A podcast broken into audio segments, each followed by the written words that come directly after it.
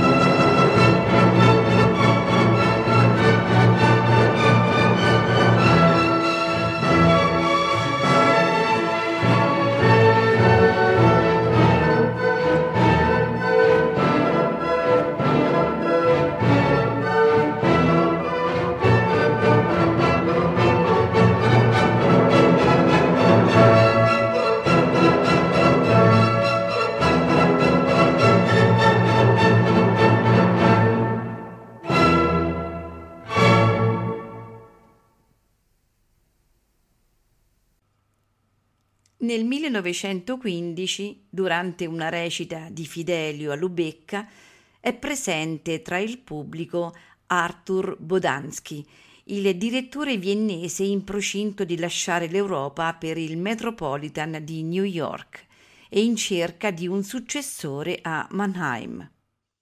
Il 7 settembre Furtwängler viene nominato Oberkapellmeister del prestigioso teatro di corte. Ha solo 29 anni, ma conquista subito il pubblico, inizialmente diffidente con l'opera di Beethoven, che è ormai diventato uno dei suoi compositori favoriti. Nei cinque anni di permanenza a Mannheim debutta il Ring. Qui ho imparato molto, scrive Furtwängler, e spero di poter ritornare lentamente uomo. Ho diretto Fidelio, Hans Heiling, Freischutz, l'olandese volante, Monna Lisa, Valchiria, Siegfried. Adesso è il turno del Crepuscolo degli Dei e alcuni concerti. Poi arrivano Tristano, Harmer Heinrich, Parsifal e un ciclo di Mozart, Figaro, Il ratto del serraglio, Don Giovanni, così fan tutte. Nella direzione ho fatto ulteriori passi avanti. Inizio gradualmente a dirigere bene e questo è, in definitiva, anche il mio unico diletto. Nel 1916 nasce il primo figlio, Wilhelm, da una relazione sentimentale occasionale. Nel 1917 Arthur Nikisch invita Furtwängler a dirigere la sua Filarmonica di Berlino. Nel primo concerto che si tiene in dicembre ottiene un successo così clamoroso che vi sarà un'immediata replica in gennaio. Il maestro, nel frattempo, è richiesto da alcune delle orchestre più importanti in Germania, a Francoforte, Monaco, a Darmstadt. A Francoforte conosce Paul Hindemith e tra i due nasce una profonda amicizia. Nel 1918, dopo un concerto a Berlino con la quarta di Bruckner, il principale quotidiano della capitale, Berliner Tageblatt, titola Senza incertezze, Das Wunder Furtwängler.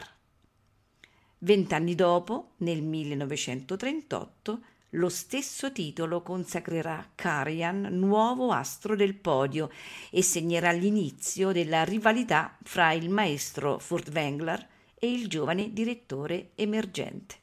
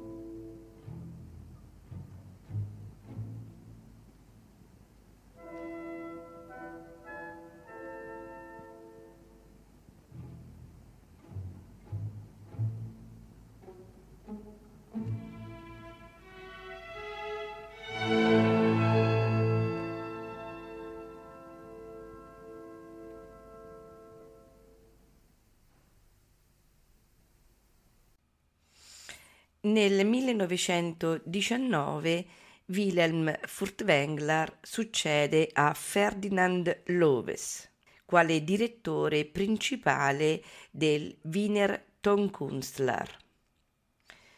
Nell'autunno del 1920 gli viene affidata la stagione dei concerti dello Staatsoper di Berlino. Furtwängler prende il posto di Richard Strauss. Il 25 marzo dell'anno dopo debutta sul podio dei Wiener Philharmoniker. Lavora anche ad Amburgo, Hannover e Stoccolma. Il 30 agosto del 1921 è per la prima volta la guida dello storico Gewandhaus di Lipsia. Un secondo concerto previsto per il 26 gennaio successivo diventa fatalmente commemorativo del suo grande maestro e decisivo per la seguente parabola direttoriale di Furtwängler. Il 24 gennaio muore infatti Arthur Nikisch. Il concerto a Lipsia e il di poco successivo a Berlino in onore della grande bacchetta sono entrambi consegnati a lui. A Lipsia propone l'ouverture del Coriolano di Beethoven, i Wir Ernst Gesang di Brahms e la marcia funebre dell'eroica di Beethoven. Quest'ultimo brano viene seguito da un pubblico tutto in piedi. Furtwängler ottiene in entrambe le orchestre la nomina a successore di Nikisch. Nel primo concerto inaugurale delle rispettive stagioni esegue la settima sinfonia di Bruckner. Nel secondo concerto berlinese, insieme alla seconda sinfonia di Brahms e al concerto per pianoforte di Schumann, aggiunge il monumentale poema dell'estasi di Scriabin. La visionaria partitura segna l'apertura di una serie di concerti a Berlino in collaborazione con la Società internazionale per la musica contemporanea. Pubblica le considerazioni sulla musica di Beethoven. Nasce la figlia Dagmar da una relazione con la cantante Auguste Bella.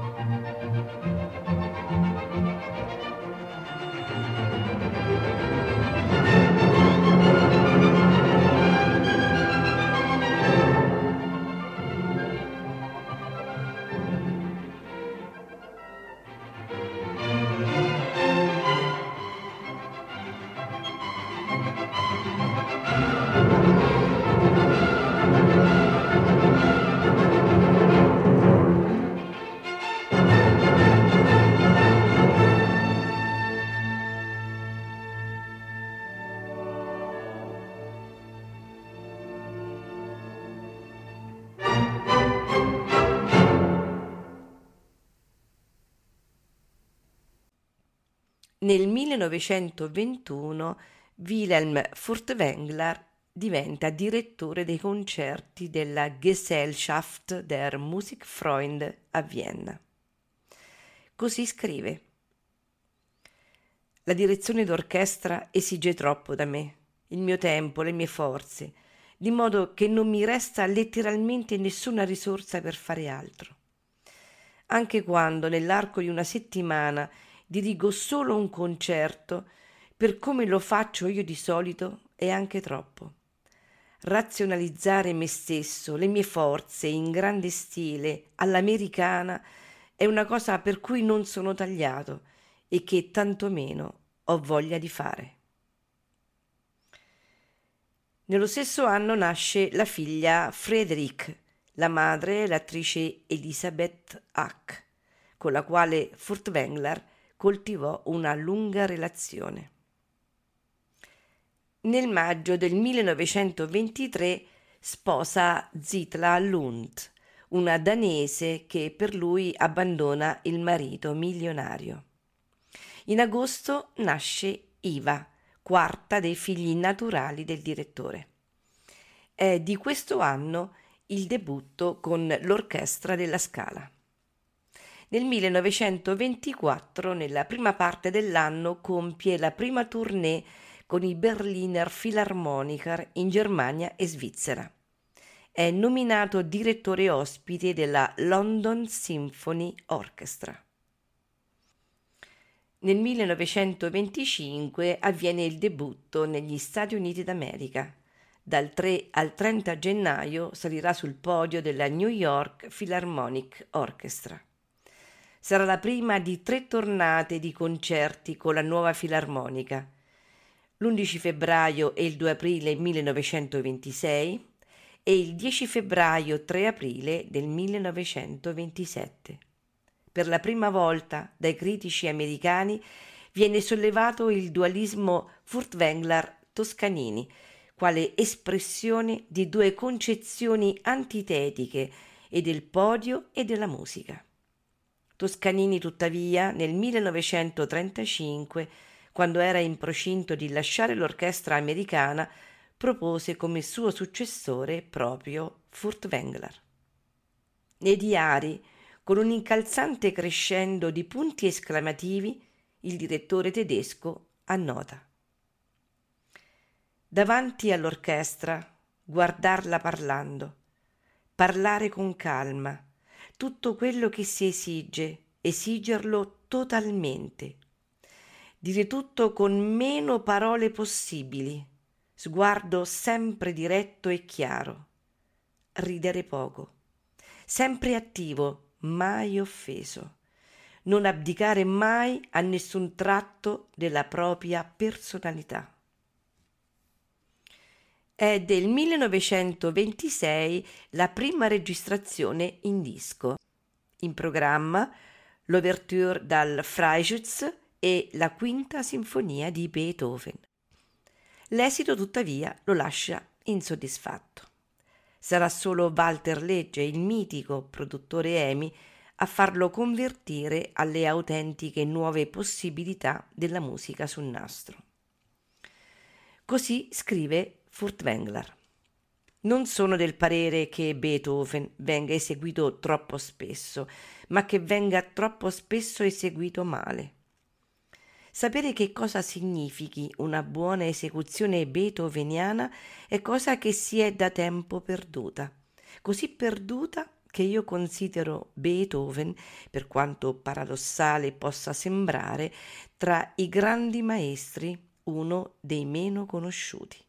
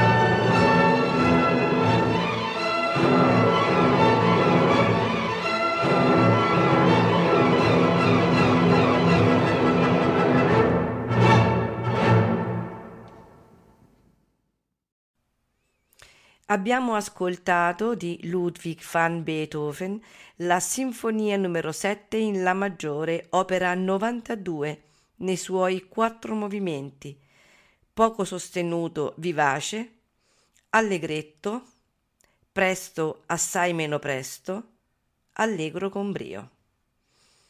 Wilhelm Furtwängler dirige i Wiener Philharmonic, registrazione del 1951.